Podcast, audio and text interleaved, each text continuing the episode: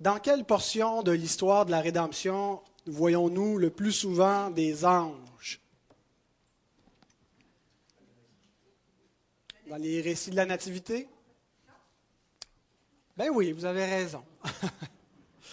C'est pas là qu'on voit nécessairement la plus grande quantité. Il y a des visions euh, dans l'Apocalypse où on voit des myriades d'anges, mais où on voit le plus souvent des anges intervenir dans, dans l'histoire de la rédemption. C'est effectivement dans les récits de la Nativité. Euh, les anges, un ange qui annonce la naissance de Jean-Baptiste, la naissance est significative à raison de la naissance du Christ parce qu'il vient devant lui. Donc l'ange qui vient l'annoncer à Zacharie, et ce sera l'objet de notre étude de ce matin, l'ange qui annonce la naissance de Jésus à Marie, l'ange qui annonce la naissance de Jésus à Joseph, l'ange qui annonce la naissance de Jésus au berger, et on voit aussi une intervention divine qui est possiblement par des, anges ou un ange, le texte ne le dit pas, aux mages euh, afin qu'ils évitent euh, Jérusalem en retournant dans leur pays. Alors pourquoi est-ce qu'on voit autant d'anges dans cette portion de l'histoire de, la rédemption? C'est parce qu'ils annoncent la naissance du roi. N'oublions pas cela. Hein, passage dans l'histoire, dans le plan de Dieu, dans le, déroulement et l'accomplissement de ses promesses où Dieu envoie le plus d'anges, c'est pour annoncer la naissance du roi dans le monde. Son propre fils qui vient. Et Dieu envoie des messagers, c'est ce que veut dire le mot ange. Angelos, c'est aussi un messager. Euh, et donc, il y a un roi qui est venu dans le monde. Et c'est ce que nous célébrons à Noël. Nous sommes un peuple, un royaume, hein, nous, sommes les citoyens d'un royaume parce qu'il y a un roi qui est venu. Quand les, les prophètes disent, et Jean-Baptiste et son message, le royaume des cieux est proche. Pourquoi le royaume des cieux est proche? Parce que le roi est proche. Parce que le roi va bientôt être révélé. Et le roi vient avec un règne. Donc, ce roi, ce règne, ce peuple sur lequel il règne, c'est ce qu'on appelle le royaume qui vient dans le monde. Et donc Dieu envoie beaucoup d'anges pour cette occasion. Nous aimons beaucoup les récits de la Nativité parce qu'ils sont annonciateurs de joie, euh, de paix, d'espérance. Euh, c'est d'ailleurs des mots qui sont euh, très, très significatifs. C'est ce qu'on retrouve souvent dans nos, nos, cartes, nos vœux de Noël. On parle de paix, d'espérance, on parle de la joie de Noël. Pour autant que tous ces mots-là prennent leur sens, non pas simplement dans, nos traditions d'être en famille et dans la, joie de préparer des tourtières ou toute la bouffe de Noël, mais que la paix et la joie et l'espérance véritable soient rattachées avec la venue du roi des rois, avec la venue du Sauveur. C'est ça la bonne nouvelle. Et ces récits, euh, donc, occupent une grande place dans la tradition chrétienne même certains des récits de la Nativité portent un nom. Des noms qu'on retrouve même dans notre toponymie. Il y a des lieux qui sont nommés au Québec après les, les noms des récits de la Nativité. On parle de l'Annonciation. L'Annonciation, c'est quoi? C'est l'Annonciation à Zacharie, à Marie, à Joseph, l'ange qui vient annoncer la naissance. La Visitation. C'est quoi la Visitation? C'est Marie qui va visiter Élisabeth pendant leur grossesse respective le Magnificat de Marie. Il n'y a pas de lieu au Québec qui s'appelle comme ça, mais il y a des, institutions universitaires, je pense aux États-Unis, qui portent ce nom-là. C'est, le cantique de Marie lorsqu'elle reçoit cette parole de, l'ange et qu'elle entend ces, choses extraordinaires euh, concernant la destinée de l'enfant qu'elle va porter. Le cantique de Zacharie, qui fera, euh, non, ce n'est pas celui-là qu'on va étudier ce matin, ça sera peut-être Dieu voulant dans deux semaines et le récit de la nativité proprement, donc la naissance euh, comme telle de, Jésus, qu'on appelle la nativité, d'où vient le mot Noël. Ça vient du latin, ça veut dire la nativité. Alors aujourd'hui, on va regarder un de ces textes qui est l'Annonciation à Zacharie, qu'on retrouve dans Luc, si vous voulez ouvrir vos Bibles, au chapitre 1. Et nous allons lire une, assez bonne portion, euh, les versets 5 à 25. Nous allons diviser la lecture et l'exposition de, ces 20 euh, versets en trois sections. D'abord, la première section, Zacharie et Élisabeth un couple éprouvé, les versets 5 à 12. La deuxième portion, l'ange qui annonce la naissance et la mission de Jean-Baptiste, les versets 13 à 17. Et la dernière portion, l'incrédulité de Zacharie et le signe de l'ange Gabriel, versets 18 à 25. Prions. Notre Dieu, nous te rendons grâce pour toutes les bénédictions que nous avons reçues en ton Fils, pour l'évangile éternel qui nous a été proclamé et euh, par lequel notre âme est sauvée. Seigneur, cette bonne nouvelle est effectivement la, plus grande joie, la meilleure nouvelle que, l'homme peut recevoir, entendre et croire, Seigneur. Tout l'or du monde, toutes les bénédictions terrestres, Seigneur, ne sont rien en comparaison avec ce qui est contenu pour nous comme, euh, comme bienfait, comme gloire avec la venue de ton Fils. Et Seigneur, nous te demandons pardon parce que parfois, on ne s'émerveille plus. On ne, on ne réfléchit plus à la, gloire, à la beauté, à la bénédiction de cet évangile et de la naissance de ton Fils. On te prie, Seigneur, que dans ces dimanches de l'Avent, tu rafraîchisses nos cœurs et nos pensées, que tu nous, nous égaies, Seigneur, dans l'attente et l'anticipation de cette fête où nous nous rappelons la naissance de Jésus. Seigneur, nous te prions de bénir ta parole ce matin, qu'elle agisse dans nos cœurs avec force, avec puissance, par ton esprit. Seigneur, nous nous en remettons à toi. Au nom de Christ. Amen. Zacharie et Élisabeth, un couple éprouvé, versets 5 à 12. Et le, être éprouvé, ça peut avoir deux sens. Hein. Quand on dit qu'une personne est éprouvée, ça peut avoir le sens qu'elle est dans l'épreuve, mais ça peut aussi avoir le sens qu'elle a fait ses preuves, parce qu'elle a été dans l'épreuve. Bien, c'est le cas de Zacharie et Élisabeth. Ils ont été éprouvés parce qu'ils ont été dans l'épreuve, mais ils ont également fait leurs preuves, donc ils sont éprouvés. Verset 5. Du temps d'Hérode, roi de Judée, il y avait un sacrificateur nommé Zacharie, de la classe d'Abia, sa femme était d'entre les filles d'Aaron et s'appelait Élisabeth. Tous deux étaient justes devant Dieu, observant d'une manière irréprochable tous les commandements et toutes les ordonnances du Seigneur. Ils n'avaient point d'enfants, parce qu'Élisabeth était stérile, et ils étaient l'un et l'autre avancés en âge. Or, pendant qu'il s'acquittait de ses fonctions devant Dieu selon le tour de sa classe, il fut appelé par le sort, d'après la règle du sacerdoce, à entrer dans le temple du Seigneur pour offrir le parfum. Toute la multitude du peuple était dehors en prière à l'heure du parfum. Alors un ange du Seigneur apparut à Zacharie et se tint debout à droite de l'autel des parfums. Zacharie fut troublé en le voyant et la frayeur s'empara de lui. Nous allons arrêter ici la lecture. Il y a plusieurs informations qui nous sont données dans ces versets. Une des informations clés, c'est le fait qu'il n'avait point d'enfant le fait qu'Élisabeth était stérile, le fait qu'ils étaient maintenant un couple avancé en âge et que s'ils n'avaient pas eu d'enfants euh, étant plus jeunes, eh bien, euh, ils pouvaient certainement oublier cela maintenant à plus forte raison.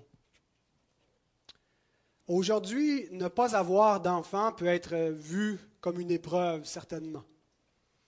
Euh, c'est une tristesse et plusieurs personnes euh, font face à cette tristesse. Vous connaissez certainement des gens, je connais plusieurs couples qui, ont connu cette épreuve et, on, ne veut pas du tout minimiser euh, cette épreuve-là. Ce n'est pas une banalité. Mais je ne pense pas que l'épreuve que cela représente aujourd'hui se compare de manière exacte avec l'épreuve que c'était à cette époque-là.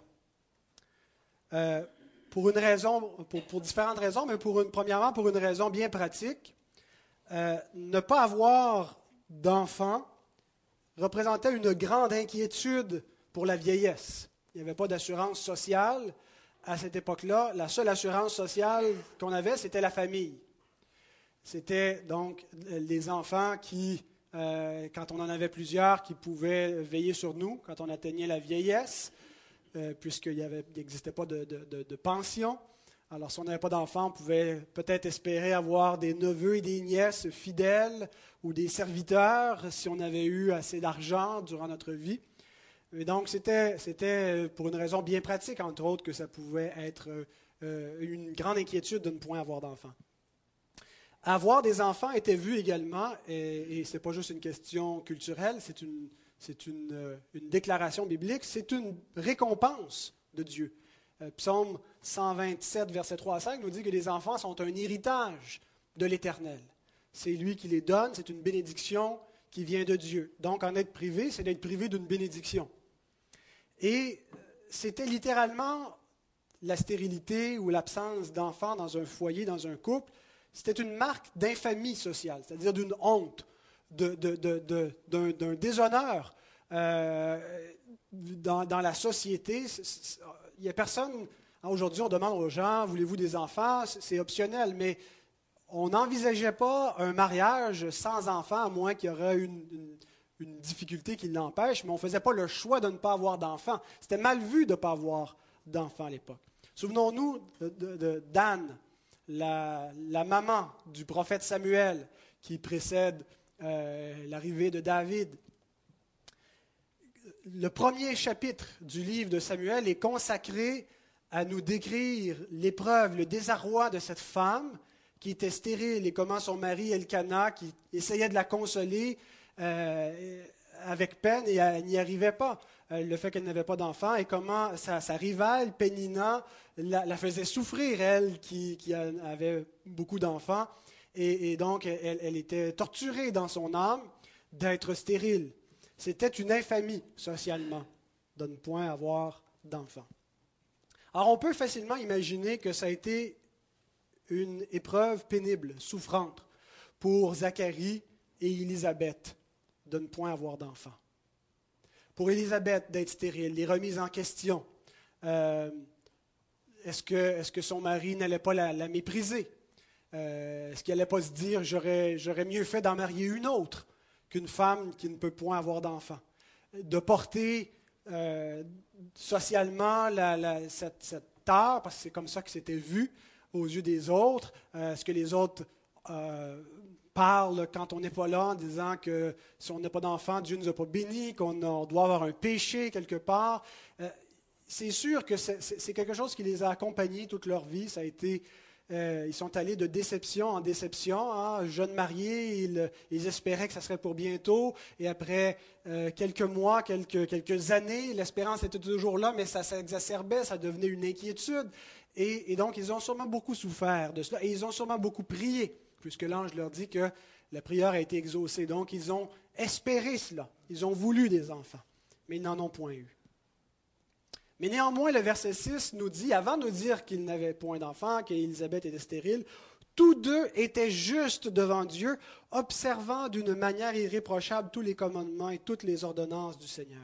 Malgré cette épreuve, malgré la stérilité, ils ont continué d'aimer Dieu, de lui obéir, d'espérer en lui, de garder sa parole. Vous savez, nos épreuves peuvent faire deux choses nous rendre amers, cyniques, nous rendre frustrés contre Dieu et parfois contre la planète entière, et nous éloigner de Dieu. Mais si nous les recevons comme faisant partie du plan du Seigneur pour nos vies, quelque épreuve que ce soit, il n'y a rien qui ne nous vient pas de sa main. Rappelons-nous les paroles de Job. Nous recevons de Dieu, Dieu le bien, ne recevrions-nous pas également le mal, la souffrance de sa main? Si nous, recevons les épreuves, quelles qu'elles soient, et si Zacharie et Élisabeth sont demeurés fidèles, je pense que c'est parce qu'ils se sont soumis à la souveraineté divine dans leur vie. Et la stérilité de ce couple ne les a pas rendus stériles en bonnes œuvres. Euh, on peut être stérile à bien des égards, mais nos épreuves peuvent nous rendre très fertiles pour les bonnes œuvres, très fertile pour la piété, pour la foi et euh, pour euh, pratiquer les commandements de Dieu. Eh bien, c'est comme ça qu'ils ont tourné leur épreuve d'une certaine façon en bénédiction, pour se rapprocher de, Dieu et pour espérer en lui, pour mettre toute leur espérance non pas dans les, les seules bénédictions terrestres et celle d'avoir des fils, mais euh, dans toutes les autres bénédictions du Seigneur dans son salut. Quand il nous dit qu'ils étaient justes, bien sûr, c'était parce qu'ils étaient des croyants, c'est par la foi qu'ils étaient justes comme tous les justes, comme tous les saints, mais également une justice qui se traduit par l'observation des commandements. Un juste par la foi est un juste qui observe la parole de Dieu. Si quelqu'un dit qu'il a la foi et qu'il n'a pas les œuvres d'obéissance pour prouver sa foi, bien, euh, il est un menteur. Donc, ce n'est pas qu'ils étaient justes par leurs œuvres, mais les œuvres démontraient leur foi.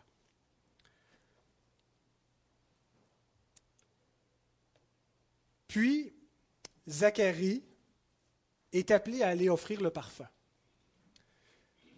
Donc, c'est une, grande bénédiction qui vient pour lui vers la fin de sa vie. Hein. il est donc âgé, il n'a pas eu le privilège d'avoir des fils, mais il a le privilège, le grand honneur d'être appelé à aller offrir le parfum. C'était seulement les descendants d'Aaron qui pouvaient être sacrificateurs parmi les Lévites. Tous les Lévites n'étaient pas des sacrificateurs. La famille d'Aaron seulement était désignée parmi les descendants de Lévi pour servir dans la tente, dans le tabernacle. Et les euh, sacrificateurs étaient regroupés en 24 classes différentes, des, si on veut, des, familles dans la famille d'Aaron. C'était au temps de, du sacrificateur Abiatar avec David qu'on avait fait organiser le sacerdoce en 24 classes. Et voyez-vous donc, environ euh, mille ans après David, cette organisation sacerdotale continuait. La façon que ça fonctionnait, c'est que chaque clan était appelé à tour de rôle, un après l'autre, les 24 clans, pour venir offrir le parfum. Le parfum devait être offert matin et soir. Il y avait le, tabernacle, le lieu saint, le lieu très saint. Le lieu très saint, il y avait un seul sacrificateur, le souverain sacrificateur qui entrait une fois par an. Mais à chaque jour, un sacrificateur entrait dans le lieu saint. Et c'était un sacrificateur d'une des 24 classes. Et lequel des sacrificateurs dans ces 24 classes, ben, on, tirait au sort quand arrivait, par exemple, le, rôle d'Abia, la classe d'Abia, bien on tirait au sort parmi tous les sacrificateurs de cette classe et celui qui était désigné allait offrir le parfum. Et comme il y avait, c'était de grandes familles, il y avait des hommes donc qui n'offraient jamais le parfum. Hein. il y avait la multitude qui restait sur le parvis à l'extérieur. Et un seul homme entrait euh, pour une, durée, peut-être pendant une semaine, faire ce service-là. Et donc, c'est le tour de, de Zacharie. Et certains hommes n'étaient jamais appelés à le faire. Et Dieu décide donc, en appelant Zacharie, puisque le, hasard, c'était, en tirant au sort, c'était finalement la providence qui désignait qui allait entrer, Dieu décide que ce serait à ce moment-là qu'il allait se révéler à Zacharie en envoyant un messager, un ange. Et nous devons comprendre le contexte historico-rédemptif de cette révélation, c'est-à-dire comment cette révélation de l'ange Gabriel à Zacharie, comment ça s'inscrit dans la grande continuité de l'histoire de la rédemption. Et j'ai été frappé cette semaine en étudiant ce passage de, réaliser que cette révélation que Dieu fait à ce moment-là de Zacharie, c'est la première révélation de la nouvelle alliance. Ça fait 400 ans. C'est ça, il y a un S, 400 ans. Qui n'a pas eu de révélation de la part de Dieu. Ce qu'on appelle les 400 ans de silence. Et l'oracle annoncé à Zacharie, c'est la première révélation depuis ces, quatre siècles de silence de la part de Dieu. Ce n'est pas, la première ligne du Nouveau Testament euh, dans l'ordre canonique des livres, mais c'est la première parole chronologique, dans les événements qui nous sont rapportés dans l'histoire du salut, dans le progrès de l'histoire du salut, après l'Ancien Testament et les, quatre siècles de silence, eh bien, la première parole qui est prononcée, c'est celle que l'ange va dire à Zacharie. Vous souvenez-vous quelles sont les dernières paroles de l'Ancien Testament? Comment l'Ancien Testament finit? C'est quoi le dernier livre de l'Ancien Testament? Malachie. Laissez-moi vous lire les dernières paroles de Malachie. Malachie 4, 5 euh, et 6, mais euh, la, façon de comptabiliser les versets a été euh, réajustée dans certaines versions. Il y en a que c'est au chapitre 3, mais pour les anciennes versions, chapitre 4, 5 et 6. Voici les derniers versets, deux derniers versets de l'Ancien Testament. Je vous enverrai Élie, le prophète, avant que le jour de l'Éternel arrive, ce jour grand et redoutable. Il ramènera le cœur des pères à leurs enfants et le cœur des enfants à leurs pères, de peur que je ne vienne frapper le pays d'interdit. Dernière parole que le Seigneur prononce, 400 ans de silence.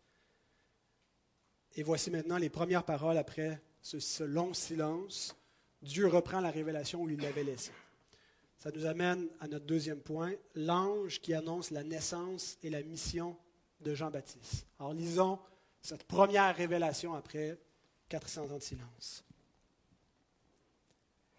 Mais l'ange lui dit, Ne crains point Zacharie, car ta prière a été exaucée. Ta femme Élisabeth t'enfantera un fils et tu lui donneras le nom de Jean.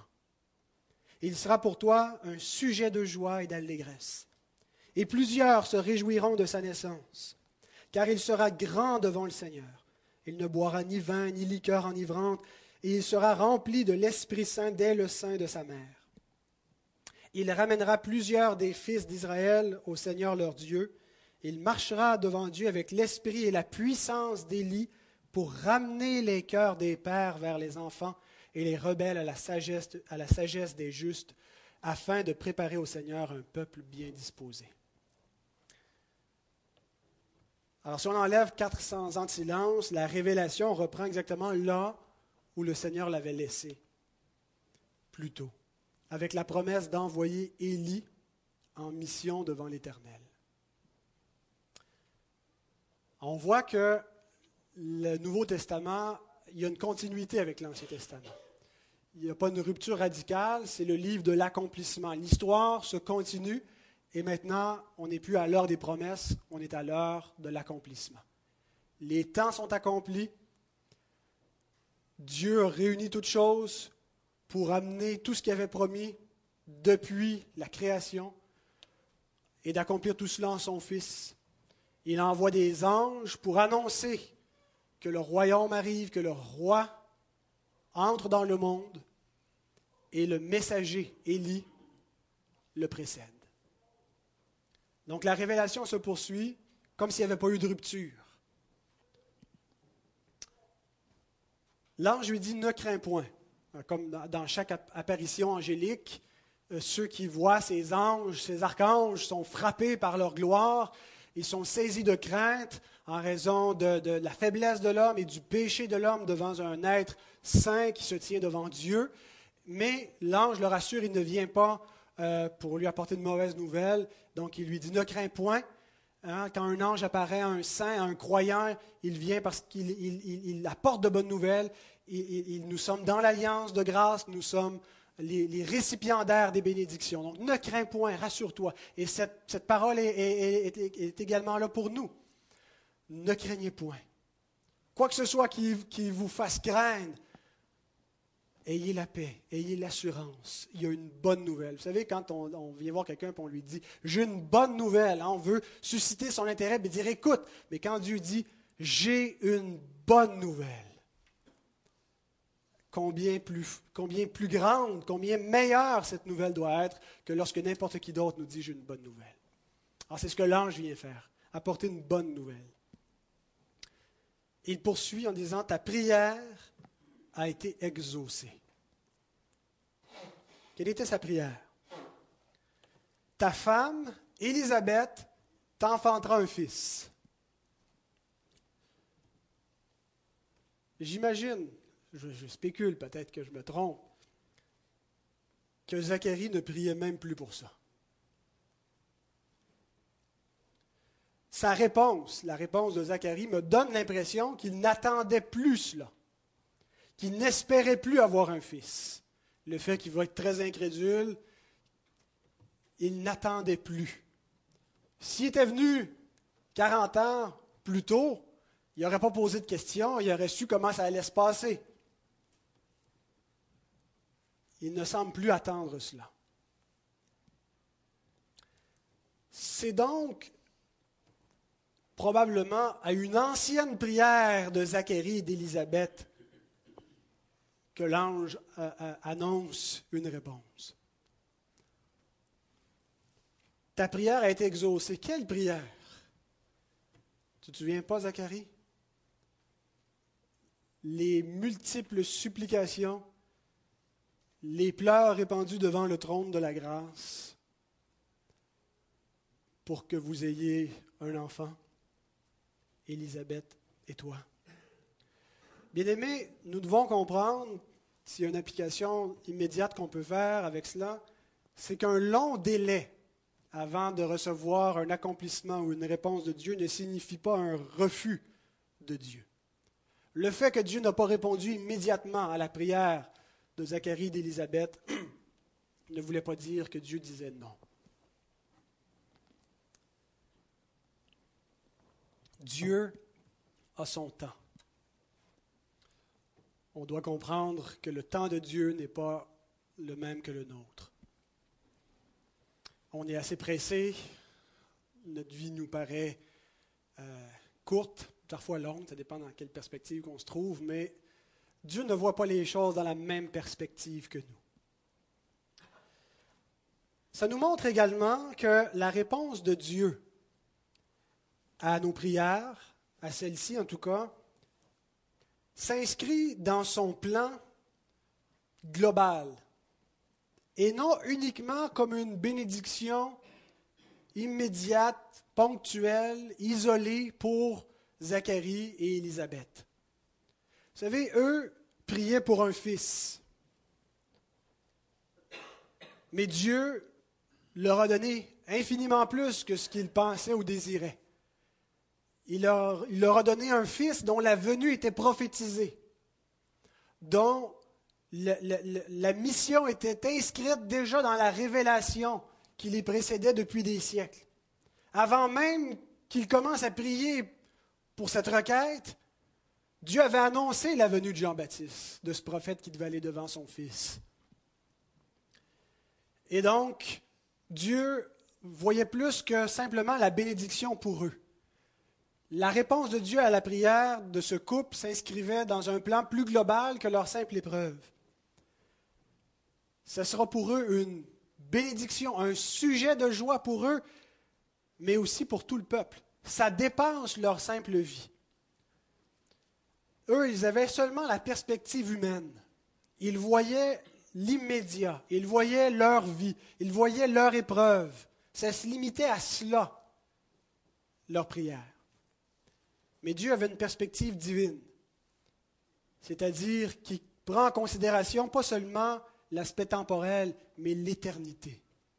Et comment cette bénédiction qui va s'inscrire dans un cadre temporel dépasse ce cadre? Comment elle a une portée, comment elle s'inscrit dans le plan de rédemption de Dieu? Dans le plan éternel qui concerne la vie de chaque croyant notre vie, notre existence, le plan de Dieu pour nous ne concerne pas simplement les heures et les jours que nous allons passer sur la terre. Ce que Dieu fait dans notre vie, il le fait également dans une perspective d'éternité. Et nous devons considérer cela dans nos prières et dans notre attente à Dieu lorsque nous espérons des choses de la part de Dieu. Dieu ne répond pas en fonction des circonstances temporelles seulement on se dit, c'est maintenant que j'en ai besoin. Et, on voit seulement l'immédiat, on voit seulement notre épreuve, on voit seulement nos circonstances. Mais rappelons-nous que Dieu a un plan plus grand et que ses réponses à nos prières s'inscrivent au-delà des limites temporelles de notre vie. Ce qui, ce qui, nous fait nous rappeler que nous ne savons pas toujours pourquoi Dieu tarde, mais nous devons néanmoins lui faire confiance. Seigneur, je ne comprends pas tout, je ne vois pas tout, je n'ai pas ton point de vue, mais je sais que tu es souverain, je sais que tu entends ma prière. Aide-moi à croire, aide-moi à ne point douter de toi, aide-moi à m'attendre à toi et que ta volonté soit faite. Puis l'ange continue en déclarant la mission de Jean.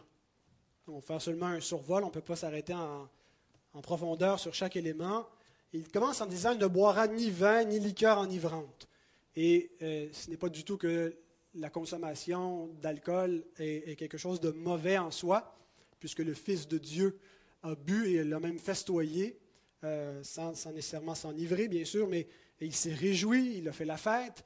Et, je pense qu'il euh, était, une coche au-dessus de Jean-Baptiste par rapport à la sainteté. Mais c'est l'idée dans cette privation de, mise à part, hein, comme les, Naziréens. Le texte ne dit pas qu'il était un Naziréen, mais, euh, c'est ce qu'on retrouve.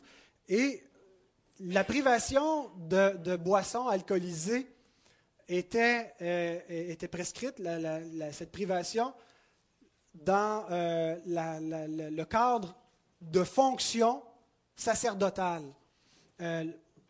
lorsque les prêtres entraient en fonction, les prêtres avaient le droit de boire sauf quand ils, étaient, ils occupaient leurs fonctions. On lit par exemple dans Lévitique 10, 8 à 9, l'Éternel parla à Aaron et dit, Tu ne boiras ni vin ni boisson enivrante, toi et tes fils avec toi, lorsque vous entrerez dans la tente d'assignation de peur que vous ne mouriez, ce sera une loi perpétuelle parmi vos descendants. Alors, il y avait une observation particulière euh, au niveau de l'alimentation, au niveau des rituels, de, l'hygiène, pendant le temps de leur fonction sacerdotale. Euh, donc, on voit qu'ils s'interchangeaient, qu'il y avait une rotation, euh, parce qu'ils étaient consacrés durant cette période-là. Donc, ce que l'ange nous dit, c'est que Jean-Baptiste ne sera pas consacré pour un, deux semaines à alternance, mais toute sa vie. En fait, cet enfant est destiné à une mission. Il, il vient c'est un missionnaire d'un bout à l'autre de sa vie. Il va vivre pour cette mission, il va être consacré seulement pour cette mission. Il ne vivra pas pour lui-même, pour autre chose. Il ne va pas bâtir quoi que ce soit ici. Il ne vient pas avoir une famille. Il vient dans le but d'une mission. Alors c'est cette idée-là qui nous est communiquée avec cette, cette privation. Il est consacré entièrement au Seigneur. Ensuite, il est dit qu'il sera rempli du Saint-Esprit dès le sein de sa mère. Est-ce que Jean-Baptiste était né de nouveau avant d'être né tout court? C'est tout à fait possible. Euh, L'Esprit souffle où il veut.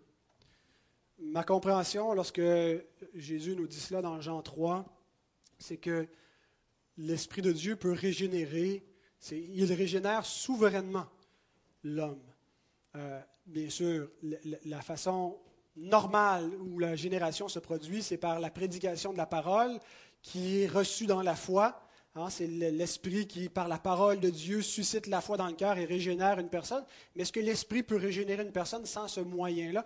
Je le crois et c'est possible que Jean-Baptiste ait été régénéré euh, dès, le sein de sa mère euh, par un autre moyen que, la foi qui s'exerce aussi avec l'intelligence et que la foi est venue naturellement au cours de sa vie, mais euh, sans pouvoir l'affirmer. Est-ce que c'est dans un sens plus général?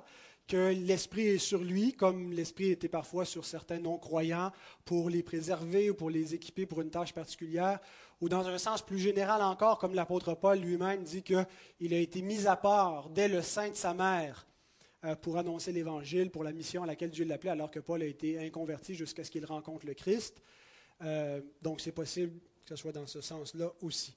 Mais ne pensons pas que l'Esprit ne peut pas travailler dans le cœur d'un enfant. On a parfois l'impression que nos enfants vont comprendre ce qu'on leur enseigne, vont comprendre ça plus tard, et que euh, tant qu'ils n'ont pas minimalement l'âge de la raison, euh, Dieu est assez limité, ne peut pas faire grand-chose en eux. L'Esprit de Dieu souffle où il veut. Et Christ dit, laissez venir à moi les petits-enfants. N'allons pas jusqu'à où, certains vont, ben, baptisons-les tant qu'à ça. Euh, on doit attendre qu'un enfant produise clairement le fruit de la repentance, le fruit de la foi avant de, le baptiser, mais on doit certainement croire que l'Esprit de Dieu peut travailler dans le cœur d'un très jeune enfant, un enfant qui n'est même pas encore à l'âge de, de, communiquer avec des mots. Ensuite, versets 16 et 17 nous résument la mission de Jean-Baptiste devant le Seigneur. Il ramènera plusieurs des fils d'Israël au Seigneur leur Dieu. Il marchera devant Dieu avec l'esprit et la puissance d'Élie, pour ramener les cœurs des pères vers les enfants et les rebelles à la sagesse des justes, afin de préparer au Seigneur un peuple bien disposé. la mission de Jean nous est décrite ici et finalement sa mission consiste à aller devant le Seigneur pour lui préparer la voie. Il est celui qui passe devant le Seigneur et il lui prépare la voie en lui préparant le peuple. Il est le prophète qui passe avant la parole, avant celui qui est la parole. Lorsqu'un roi se déplaçait, il y avait des héros, des, proclamateurs, des, des prédicateurs qui allaient au-devant, avant que le roi arrive, une ambassade qui allait préparer la voie pour le roi. Il se présentait dans la ville et il disait aux gens, préparez-vous à accueillir, le roi s'en vient. Il lui préparait la route. Préparez le chemin en s'en venant de vue que la route est chaoteuse. Comblez les trous pour que le roi fasse bonne route, que le chemin lui soit agréable. Rendez droit ses sentiers. Votre ville fait dur. Nettoyez vos maisons. Repeinturez vos façades. Faites du ménage. Enlevez vos habits qui, sont, des, habits miteux et revêtez-vous de vos plus beaux habits pour accueillir. Le roi s'en vient. C'est ce qu'on faisait. L'ambassade passait devant et allait préparer la venue du roi. Le roi des rois s'en vient. Le Créateur, le Seigneur de gloire, celui qui a fait les cieux et la terre. Et Jean-Baptiste est l'ambassadeur qui a été choisi par Dieu pour aller devant lui, pour lui préparer la voie. Voici comment l'évangéliste Matthieu nous décrit qui est Jean. Il dit, Matthieu 3, verset 3, Jean est celui qui avait été annoncé par Ésaïe, le prophète, lorsqu'il dit, C'est ici la voix de celui qui crie dans le désert, Préparez le chemin du Seigneur, aplanissez ses sentiers. Ce n'est pas les routes de la Judée qu'il faut redresser, ce sont les voies du peuple. Ce ne sont pas les maisons qu'il faut embellir, ce sont les cœurs. C'est pourquoi Jean prêche, repentez-vous, car le royaume des cieux est proche. Ce n'est pas un roi quelconque qui s'en vient. C'est le roi des rois. Le royaume d'en haut est descendu sur terre. Des fois, on lit ces phrases. Qu'est-ce que ça veut dire? Le royaume des cieux est proche. Ça veut dire que Jésus est proche. Le royaume est proche parce que le roi est là. Et le roi s'en vient pour régner. Comment il va faire pour régner? Il s'en vient pour secourir son peuple. C'est ce que fait un roi. Il protège son peuple, il sauve son peuple, il délivre son peuple. Le royaume s'en vient parce que le roi est là. Le royaume n'est pas venu avant. La, la manifestation du royaume de Dieu dans l'Ancienne Alliance était faite par des promesses. Mais ce n'était pas encore la réalité, c'était une typologie, c'était une préfiguration. Mais la réalité arrive. Le roi est là. Et il envoie son messager. il dit, préparez vos cœurs, préparez vos vies. Parce que le roi est là. Je suis son, messager, je suis la voix de celui qui crie dans le désert. Et Dieu permet par son esprit que les foules viennent à lui, que la repentance se produise et qu'il y ait un peuple qui est disposé tranquillement par la grâce de Dieu, par l'esprit de Dieu, à ce que le roi vienne s'adresser à son peuple. C'est donc lui qui est l'Élie qui devait marcher devant l'Éternel pour lui préparer son royaume, son peuple. Et si je peux faire une application, nous avons reçu la même mission que Jean le Baptiste. Nous sommes ambassadeurs du Seigneur dans le monde. Nous sommes à une autre époque du royaume. Le roi est déjà venu. Il a déjà conquis. Et nous sommes là pour proclamer cette victoire, pour proclamer que Christ est roi, que Christ est assis à la droite de Dieu et que Christ revient. C'est à nous également que revient cette mission qu'a reçue Jean, de faire les fonctions d'ambassadeur pour Dieu et d'exhorter tous les hommes à être réconciliés avec Dieu. Le roi revient bientôt. Le récit termine après la mission qui a été annoncée, la mission de Jean qui a été annoncée à Zacharie. On a la réponse de Zacharie. Dernière section, l'incrédulité de Zacharie et le signe de l'ange. Zacharie dit à l'ange, À quoi reconnaîtrai-je cela? Car je suis vieux et ma femme est avancée en âge. L'ange lui répondit, Je suis Gabriel, je me tiens devant Dieu, j'ai été envoyé pour te parler, pour t'annoncer cette bonne nouvelle. Et voici, tu seras muet et tu ne pourras parler jusqu'au jour où ces choses arriveront, parce que tu n'as pas cru à mes paroles qu'ils s'accompliront en leur temps. Cependant, le peuple attendait Zacharie, s'étonnant de ce qu'il restait si longtemps dans le temple. Quand il sortit, il ne put leur parler. Il ne put leur annoncer la bonne nouvelle. Et ils comprirent qu'il avait eu une vision dans le temple. Il leur faisait des signes et il resta muet. Lorsque ses jours de service furent écoulés, il s'en alla chez lui. Quelque temps après, Élisabeth, sa femme, devint enceinte. Elle se cacha pendant cinq mois, disant C'est la grâce que le Seigneur m'a faite quand il a jeté les yeux sur moi pour ôter mon opprobre parmi les hommes.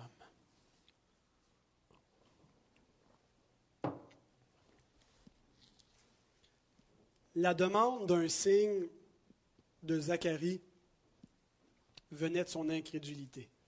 Vous savez, peu de temps après, Marie va demander également à l'ange pratiquement la même question, comment ça va se produire? Et l'ange ne va pas lui annoncer un signe qui est un peu un châtiment de la part du Seigneur, mais il va lui dire comment ça va se passer, parce que Marie avait de bonnes raisons de se poser cette question-là.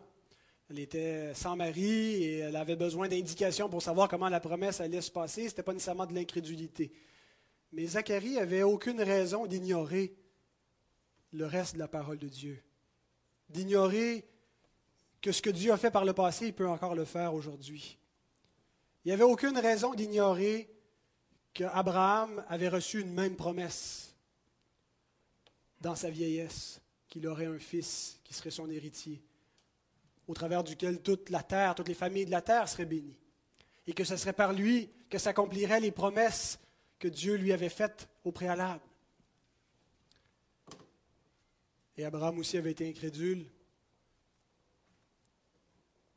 Et il était allé, avait tenté d'accomplir par lui-même, par la chair, le salut de Dieu, et on sait qu'est-ce que ça a fait comme problème. Mais Dieu, par une naissance miraculeuse, a accompli sa promesse. Voyez-vous, Dieu, à chaque fois qu'il est question d'une postérité promise au travers de laquelle viendra la bénédiction promise, il le place toujours dans un cadre où c'est impossible pour l'homme. C'est impossible pour Abraham. Ça prend un miracle. C'est donc pas à l'homme d'accomplir le salut de Dieu. C'est Dieu lui seul, par sa puissance, par sa grâce, qui va l'accomplir. Il entoure toujours cette postérité-là de naissance miraculeuse. La même chose après ça avec Isaac. Sa femme Rebecca aussi est stérile.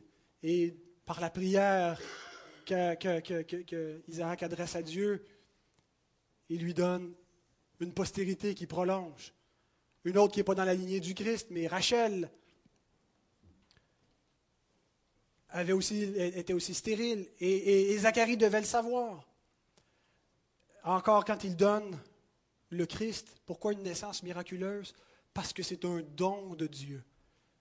Ce n'est pas l'homme qui contribue, Dieu le donne. C'est impossible à l'homme. Et encore une fois, Zacharie aurait dû se dire, ce qui est impossible à l'homme est possible à Dieu.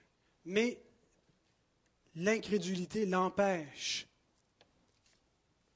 de croire. Comme si ce que la chair, si la chair ne peut l'accomplir, c'est impossible. Et ce qui est intéressant, c'est que Dieu lui donne quand même un signe. À quel signe reconnaîtrais-je cela? Tu veux un signe? Je vais t'en donner un. Tu seras muet. C'est un signe qui montre la désapprobation de Dieu. La, désapprobation paternelle de Dieu. Je ne pense pas qu'il faut le voir euh, comme, s'il était maudit. Je pense qu'il faut rapprocher ça comme de ce qu'on lit dans l'Épître aux Hébreux, que Dieu a une correction paternelle pour ses enfants lorsqu'ils prennent de mauvaises voies, lorsqu'ils sont incrédules par rapport à Dieu, et, donc, il les châtie comme des fils. Et on voit ici Zacharie être châtié comme un fils que Dieu aime, mais néanmoins qui est châtié. Et ça lui sert en même temps de signe. J'ignore s'il y a un sens au-delà à ce signe, mais je suis tenté de faire l'application suivante. Lorsque nous sommes incrédules avec la bonne nouvelle, nous devenons muets.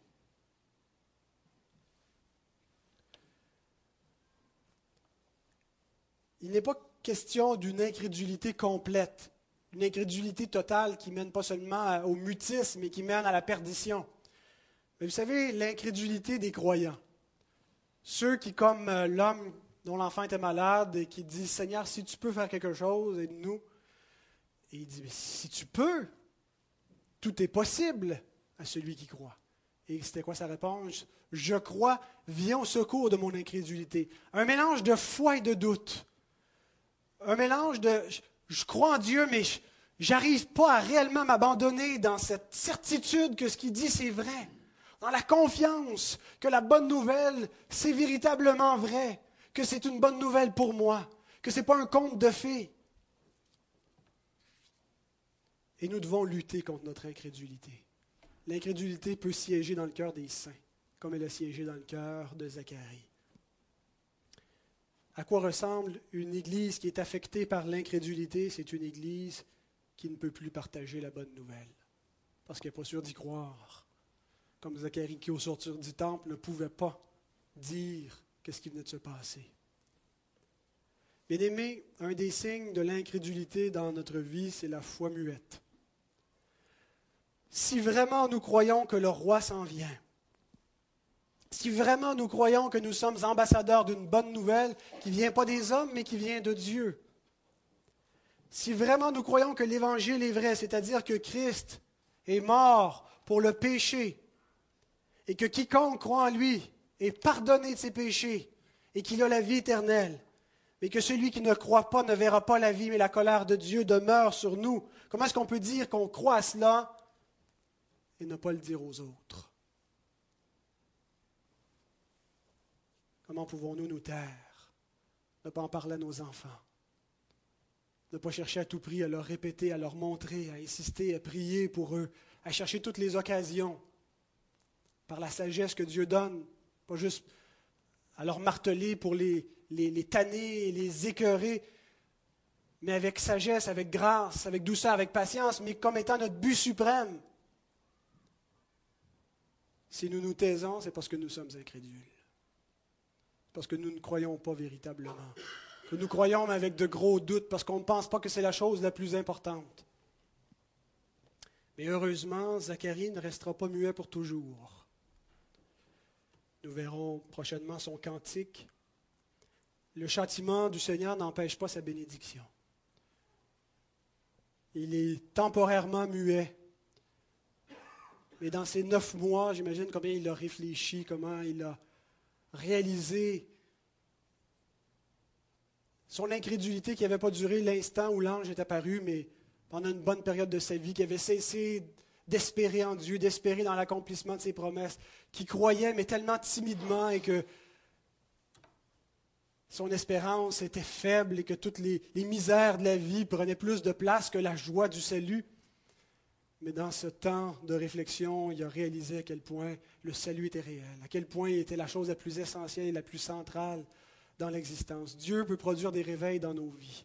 Si nous sommes endormis, si nous ne, nous réjouissons plus ne veut pas dire qu'on est nécessairement perdu, mais peut-être que notre foi est, est chancelante comme elle était celle de Zacharie.